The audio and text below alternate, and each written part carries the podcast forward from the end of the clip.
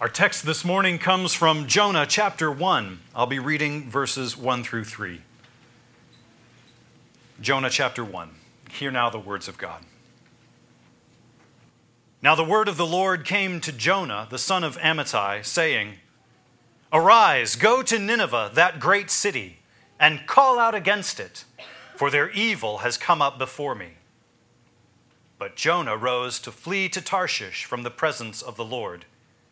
He went down to Joppa and found a ship going to Tarshish. So he paid the fare and went down into it to go with them to Tarshish away from the presence of the Lord. And amen. Would you pray with me?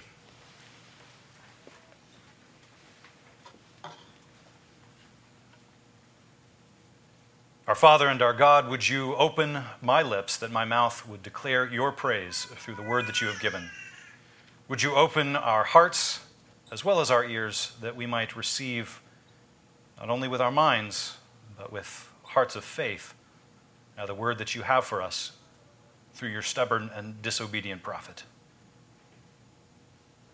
O God, speak, for your servants are listening. We pray in Jesus' name. Amen. Amen.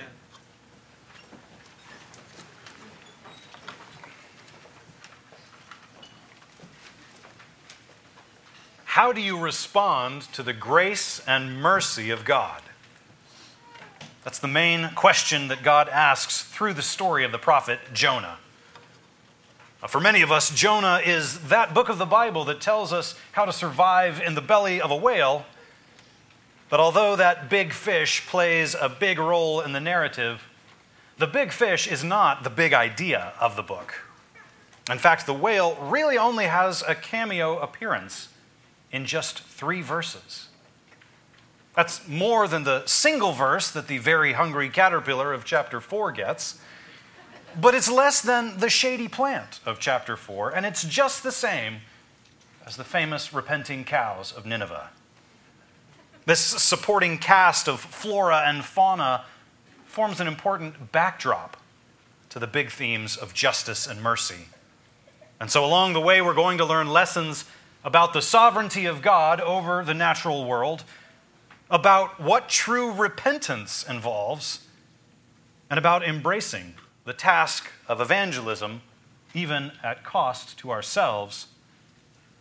But all along, we need to be asking how whales and worms and cattle and angry prophets teach us to respond to the grace and mercy of God in the face of sin and wickedness. Jonah himself has to face that question at the smallest level when he considers the mercy of God in giving the world shady plants and then taking them away. And he faces the same question on the biggest level when at the end of the book, God turns back and doesn't destroy the most wicked nation on the earth. So is mercy just for small disobediences? Or does mercy have an appropriate place as a response to genocide? Does mercy belong exclusively to God's covenant people? Or is there mercy for everyone? When I receive mercy from God, am I obligated to show mercy to those who sin against me?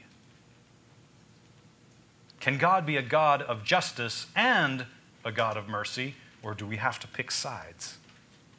How do you respond to the grace and mercy of God? And although the book of Jonah isn't a parable, the story does fulfill the function of the parables.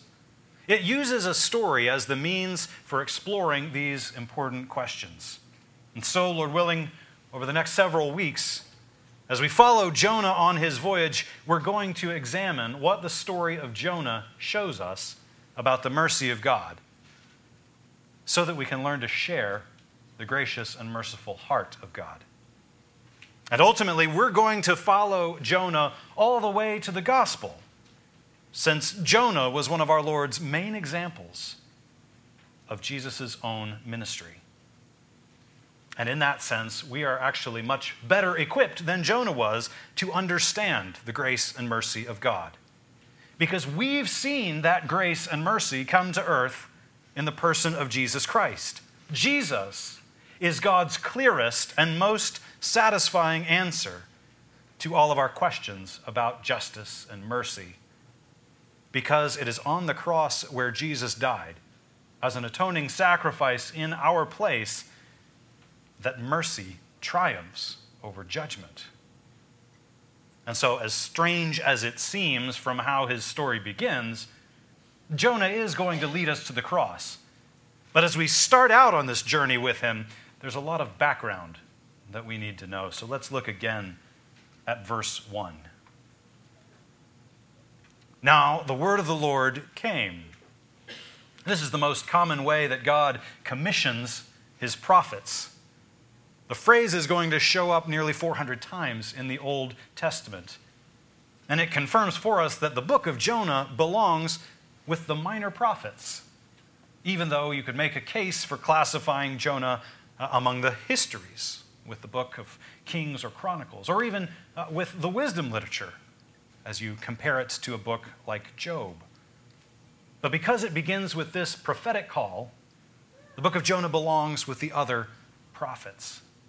And frequently, when the word of the Lord comes to a prophet, the prophet talks back to God to tell him why he doesn't qualify, why the would be prophet can't, for some reason or another, carry out the commission he's been given. I'm too young. Uh, I'm no good at talking. Uh, surely there's someone else who could do it better. You might think of the call of Jeremiah or even the call of Moses as examples of this uh, prophetic backtalk.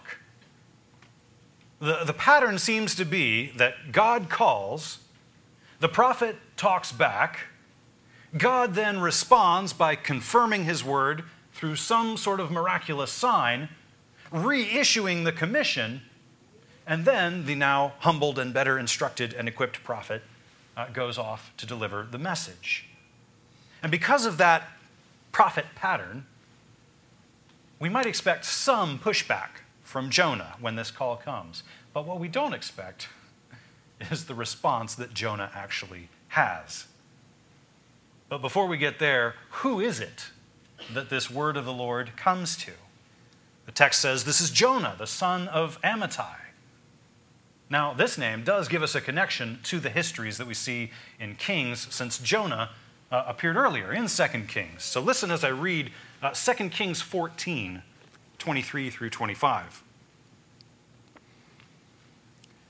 In the fifteenth year of Amaziah the son of Joash, king of Judah, Jeroboam the son of Joash, king of Israel, began to reign in Samaria, and he reigned forty one years. And he did what was evil in the sight of the Lord. He did not depart from all the sins of Jeroboam the son of Nebat, which he made Israel to sin. He restored the border of Israel from Lebo Hamath as far as the sea of the Arabah, according to the word of the Lord, the God of Israel which he spoke by his servant Jonah, the son of Amittai, the prophet, who was from Gath Hepher. So, this is where we learn that Jonah is not a fictional parable. Jonah was a well known, well recognized prophet who ministered in the first half of the 8th century before Christ when Jeroboam II was king of Israel. At this point in time, God's people are divided into the northern and southern kingdoms. The northern kingdom of the ten tribes has fallen away from right worship, but Judah, the southern kingdom, has remained faithful to God. At this point, the prophet Isaiah has not yet come on the scene, uh, but the prophets Hosea and Amos are doing their work of speaking for God. And at the moment, Syria, the nation of Syria, is the great threat to Israel.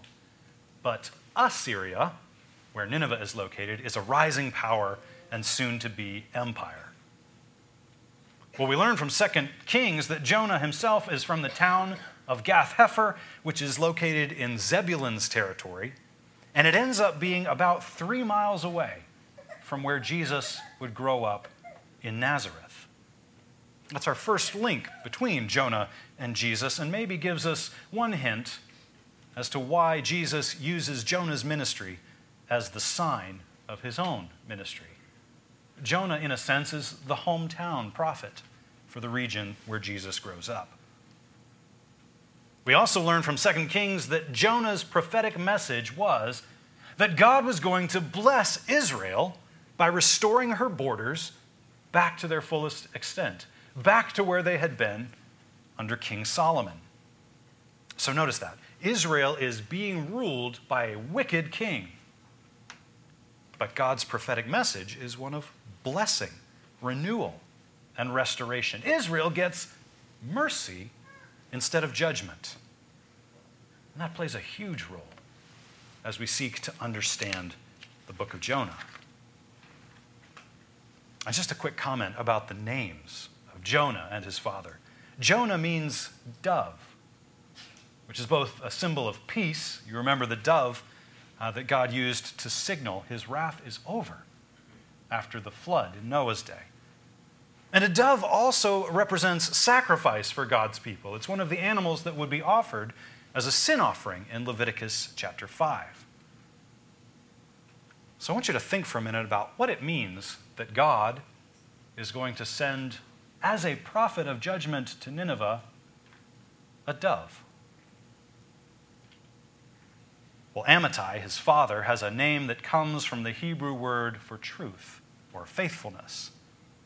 And in context, this starts to get a little bit ironic. God calls for a son of faithfulness to go deliver his message, and he gets Jonah.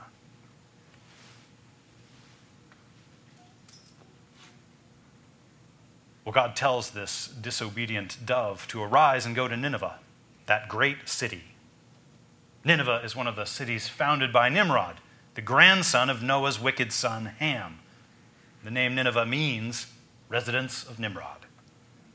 While it was a major city in what was about to become the Assyrian Empire, Nineveh wasn't yet the capital city, but it does seem to be the city that the people of Israel are most familiar with, probably because it shows up in Genesis chapter 10 in the record of nations and places.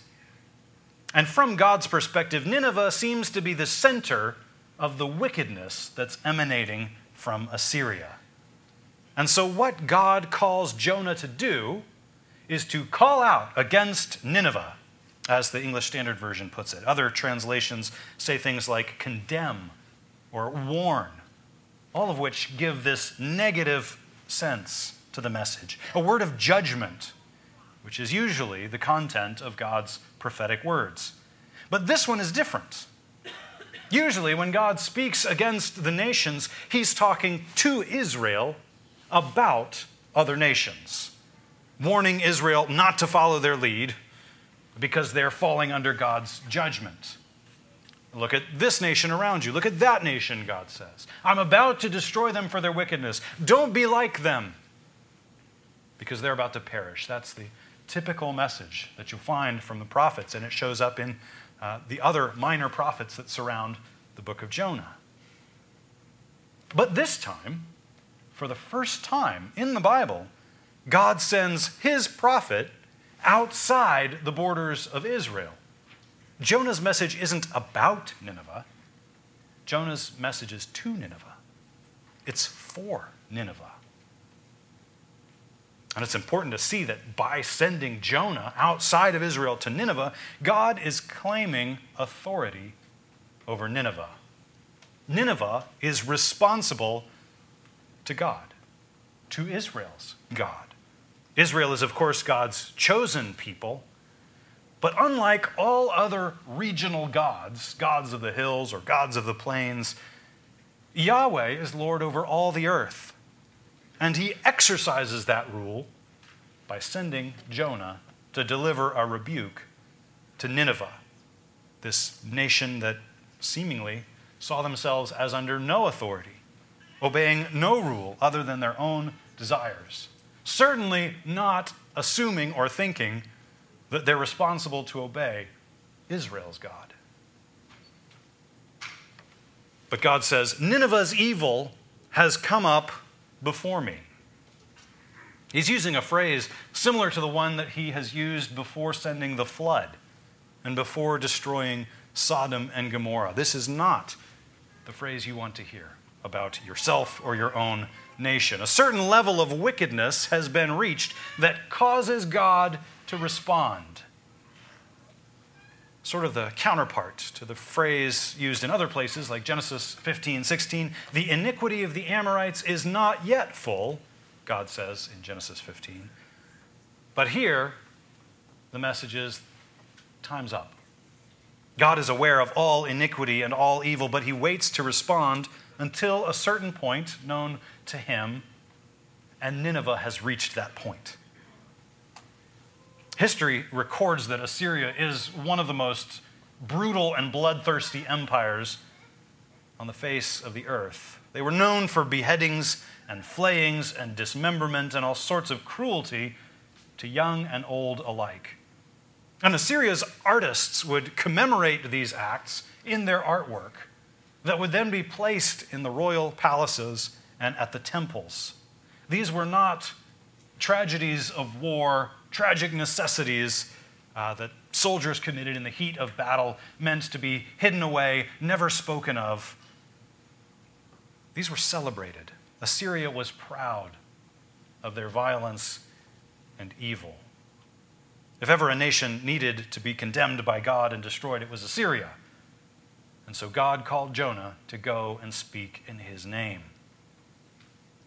Well, God told Jonah to arise and go, and the effect of that almost doubled command is to speed Jonah up. Go now, go immediately. Now is the time for the message, Jonah.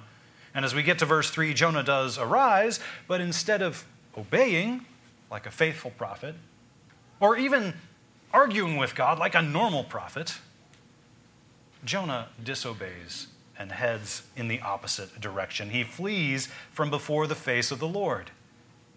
God had said, Go east to Nineveh, which is one of the easternmost points to Israel's known world at the time. And Jonah flees to Tarshish, one of the westernmost points that Israel will have known of. Well, like I said, it's not unusual for God and his prophets to have differences of opinion about the commissions that they've been given. But usually, these disagreements are resolved through conversation and through these signs of confirmation that God gives. But Jonah has chosen the hard way, not the easy way disobedience instead of discussion.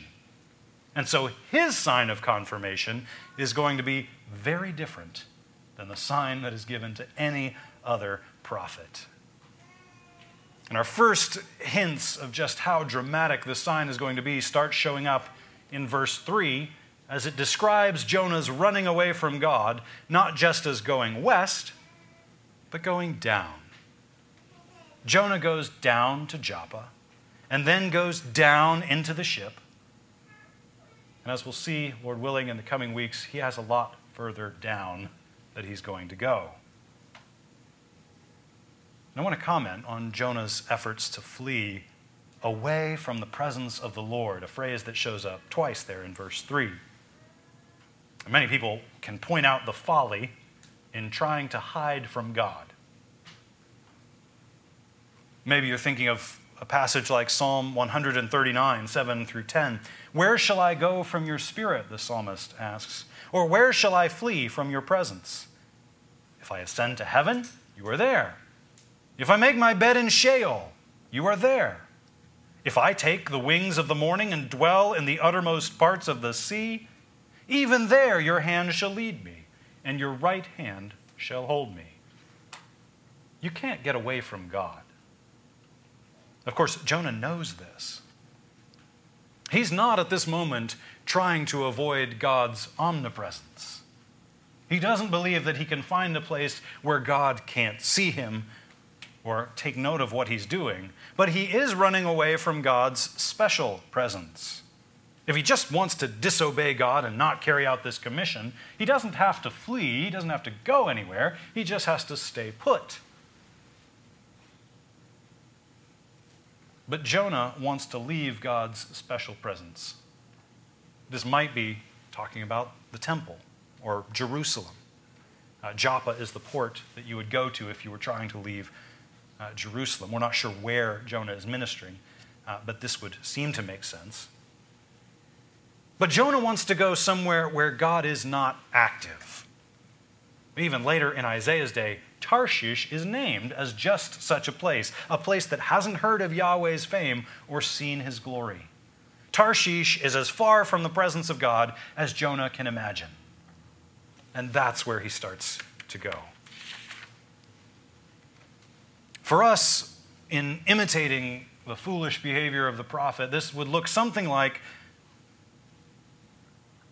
stopping coming to church, no longer reading your Bible, giving up on time in prayer.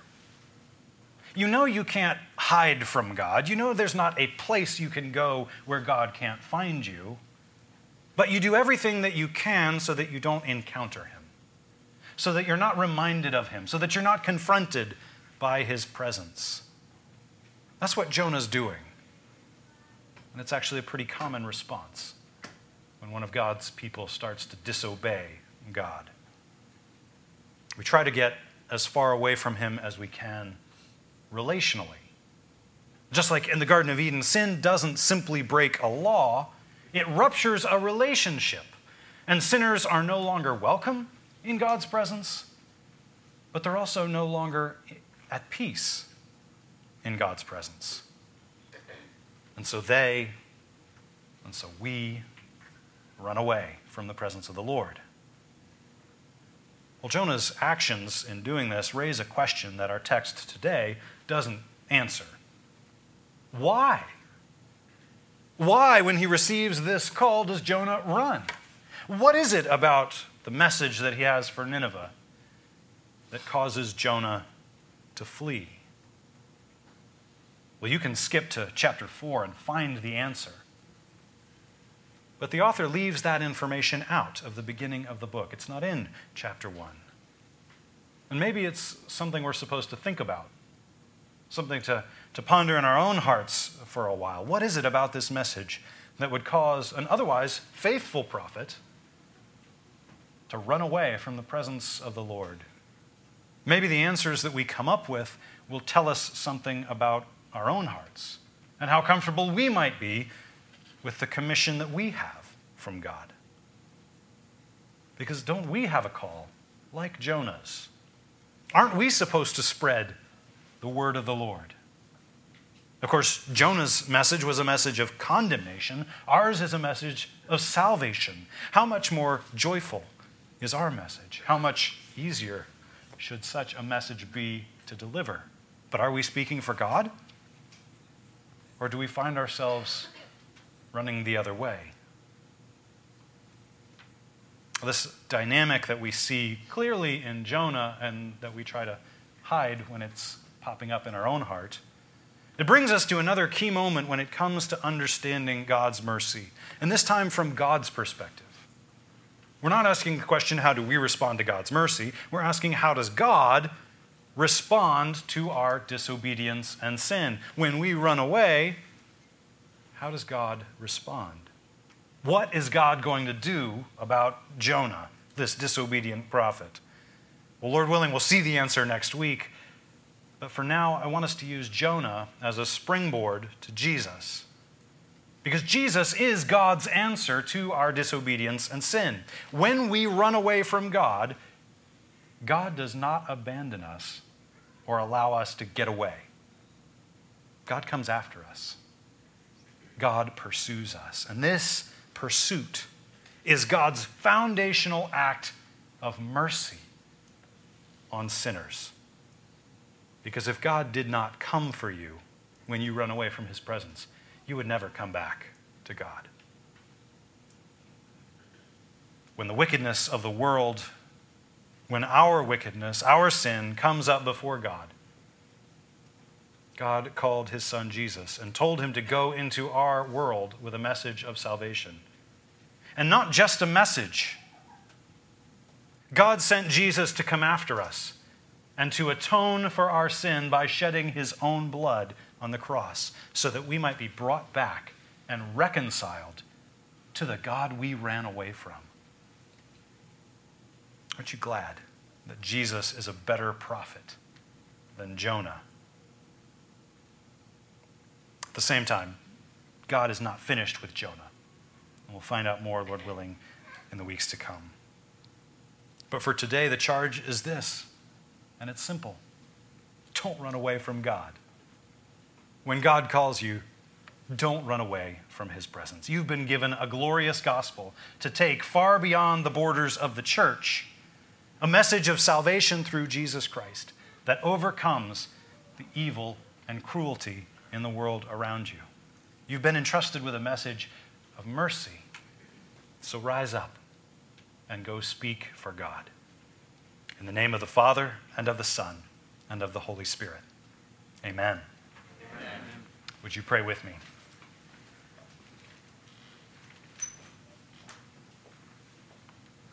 Lord God, God of mercy, God who pursues your wayward people, we thank you for this message of mercy, even in the face of rebellion. We pray that as we continue to encounter your mercy and your response to our disobedience through this book,